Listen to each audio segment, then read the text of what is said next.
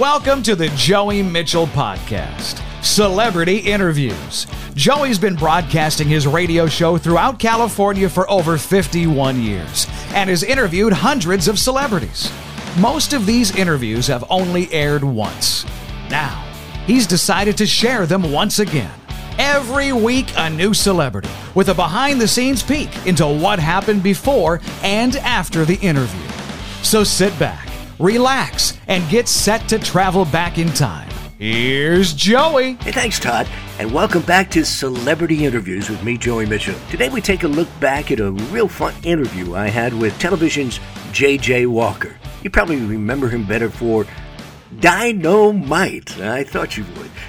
JJ was born in Brooklyn, New York, and raised in the Bronx. In fact, he attended Theodore Roosevelt High School in New York City, place I was very familiar with when I lived there. Through a New York state funded program known as SEEK, Search for Education, Evaluation, and Knowledge, he continued his studies and entered into the field of radio engineering with WRVR.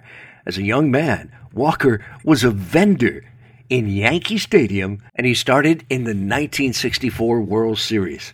I had no idea about that when I talked to him. In 67, Walker began working full time with WRVR, the radio station of the Riverside Church. In 69, he began performing as a stand up comic and eventually was discovered by the casting director for Good Times after making appearances on Rowan and Martin's Laugh-In and on The Jack Paar Show. He eventually released one stand up comedy album during the height of his Good Times popularity Dynamite. It was on Buddah Records. And during Good Times, Walker was only 26 years old, although his character was much younger. And John Amos, the actor who played his father on Good Times, was only eight years older than Walker himself. Jimmy credits producer director John Rich for inventing dynamite, which Rich insisted Walker say on every episode. Both Walker and executive producer Norman Lear were kind of skeptical of the idea, but hey, the phrase and Walker's character caught on with the audience. Now, here's something you may not know. Off and on camera, Walker did not get along with the series lead, Esther Rolle. Well, she and Amos, who played his father, disapproved of Walker's increasingly buffoonish character and his popularity. And Walker was hurt by their disdain. Their dissatisfaction led Amos leave the show, and eventually Rolle did too, making Walker the star of the show. And the bad feelings were so thick that Walker was the only good time star not to attend Esther Rolle's funeral. During 1975, Walker was also a weekend personality on contemporary R&B music station KAGB in the LA market. He appeared on The Tonight Show, The Match Game in the 70s and 80s. He was a five-time panelist on the Match Game Hollywood Squares Hour, and he also appeared on the revival of the show in the 1990s. That was the same year that Walker returned to his radio roots, hosting shows on four different radio stations in 96. In 2012, he published his autobiography, Dynamite Good Times, Bad Times, Our Times. His memoir, Walker described his political ideas in length during his autobiography, Dynamite. In it, he calls himself a logicist who believes in logic and common sense, holding conservative positions on many issues. And despite rumors that Walker was dating conservative pundit and author Ann Coulter, he and she both say they're close friends. I think you realize just how smart he is and not that buffoon he portrayed on TV when you hear him during our interview. Here is J.J. Walker of Good Time. The new K hits 92.1 Sacramento's cool oldies station with the Monkees and Daydream Believers 704. There's a man that I have enjoyed ever since I can remember on a show called Good Times. He's Jimmy J.J. Walker Dynamite, and he's in the studio. How are you, man? Good. How are you? It is great to see you. It's good to be here. Wonderful uh, laughs unlimited as usual. Always coming up with the best entertainment. I hope I'm part of that uh, family. Are you kidding? You're part of our family since the 70s, man. You're the man. I've been on your website reading so many of uh, of your comments about the state of comedy, about the world of politics. You're a very smart dude. How about that? I, you know, whatever. But I, I try to put down my little stuff in there. I mean, this is great stuff. I, I put it down, and we'll see what happens. Jimmy, your, your comments about how, how it's, it's so easy to do blue comedy, but so hard to do the clean stuff. You know, I, I thought that was great stuff. kids nowadays, you know, and I, I, I always hate to sound like that, but that's what the kids do. And people, I think, have, uh, you know, there's such a thing as marking on a curve. Mm-hmm. And I think that the American public has accepted marking on a curve in terms of comedy. Mm-hmm. They are, you know, the higher level, you look at somebody like a Cosby, mm-hmm. those kind of people like that.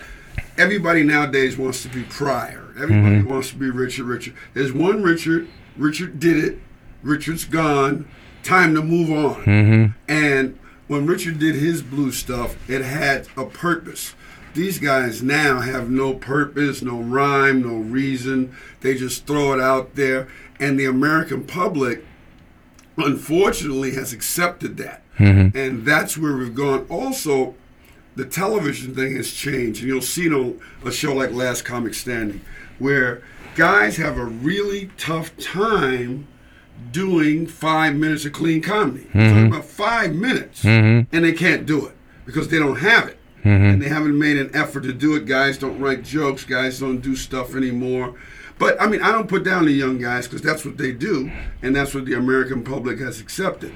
And uh, nowadays, you know, I'm like, there's only like five of us out of like 750, like 7,500 guys allegedly make some kind of a living doing comedy, and there's only like maybe less than 10 guys who do anything clean, make an attempt to do anything clean, and you can see it in the shows that we have on the air, whether it be Def Jam, Local Slam, Comic View, whatever. Mm-hmm. Every you'll see beeps going on every whatever six seconds. You know, Comedy Central, mm-hmm. same situation.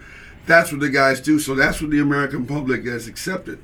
I came from a different era. I feel like I'm from another planet, like Star Trek or something. and it can be done. I mean, if you look at Cosby, and I always throw him up there, he gets his. Uh, uh, most of these kids never knew Richard. I knew Richard, and Richard would tell you, I could never get the laughs that Cosby gets ever. And if you go see Cosby, and the, a lot of these kids have never even seen Cosby, don't know who Cosby is, and it's strange because I was talking to some young kids who I took to see Cosby in Vegas, and they didn't like him. Hey, they no kidding. And I tell you why they didn't like him.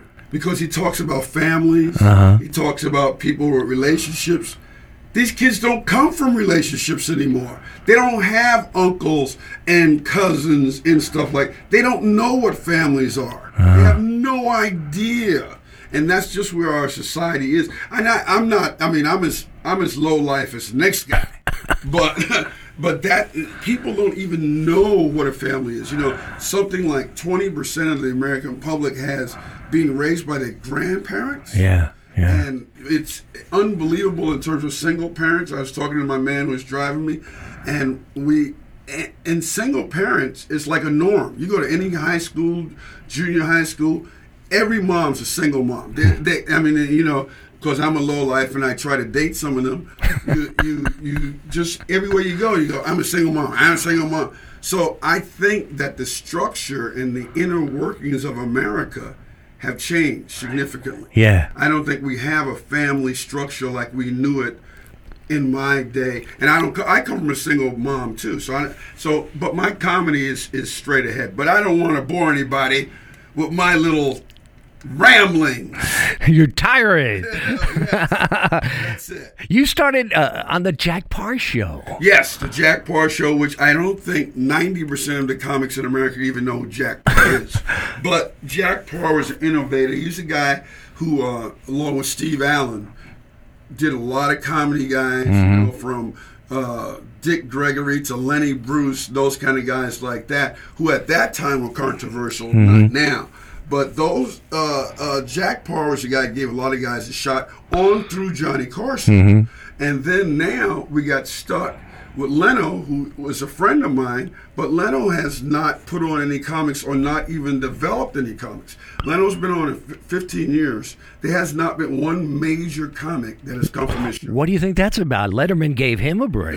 Yeah, I, well, I write about that on my blog, and, I, and it's going to be my book too. Letterman and Leno, of course, started with me mm-hmm. on my writing staff, and they were the best of friends. And then this whole late show thing went down, and they became not friends.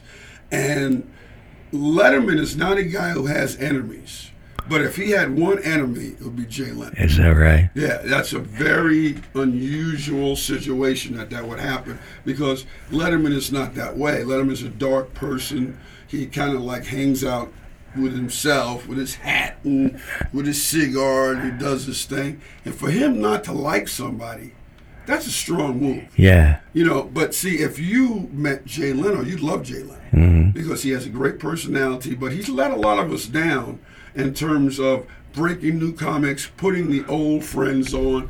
Very important to get your shots, and I think that's where comedy changed, where you saw the Def Jams and the local slams and the comic views and stuff like that. And even now, I say it's a strange turn of events in comedy where the white comic is the endangered species because they have no place to go. You know, you have uh, uh, blue collar tour, which is a major, major situation, but that plays to middle America. And I think that comedy has left out middle America and plays to the ends, you know, with the Sarah Silvermans and Margaret Cho's and Patton Oswalt and that kind of stuff like that. That's for Seattle, San Francisco, New York, L.A. But in Des Moines, Sarah Silverman doesn't play. You know, and it used to be in the old days, they would say, make your comedy as universal as, as possible so everybody will enjoy it. Those days are over. Uh, there's comedy for black people now. There's comedy for ghetto. It's real specialized, yeah. There's Hispanic comedy. There's gay comedy. Same way with radio. It's all specialized too, yeah. You got, you know, you look at uh, in radio, you got Mega, Yeah. which is the blend of Hispanic and English. That blend, Yeah, yeah. Anglo-Hispanic, and you got the oldies for older people. And you know, it used to be the old days. You got uh, the real Don Steele, Alan Freed. That was for everybody. Exactly. We're talking to Jimmy J.J. Walker. He's going to be at Laughs Unlimited this weekend. And I tell you what, man, it's a funny show. I, I guarantee you. Give me a little dynamite before we go. Hey, we don't do that anymore. We put it in retirement, but that's okay. okay, it's 92 Sacramento's cool oldies. It's 12 minutes after 7 o'clock. Don't go away. I didn't know you didn't do that anymore. That's okay. That's all for today's episode of Celebrity Interviews with Joey Mitchell. Join us again next week for another well known celebrity that most likely only aired once on Joey's show until now. Now you can subscribe to the podcast at patreon.com slash Joey Mitchell Podcast. Patreon.com slash Joey Mitchell Podcast. And you'll never miss an episode or extras only available to subscribers. Please visit and like Joey Mitchell's podcast on Facebook and tell us what you think. Thanks for listening.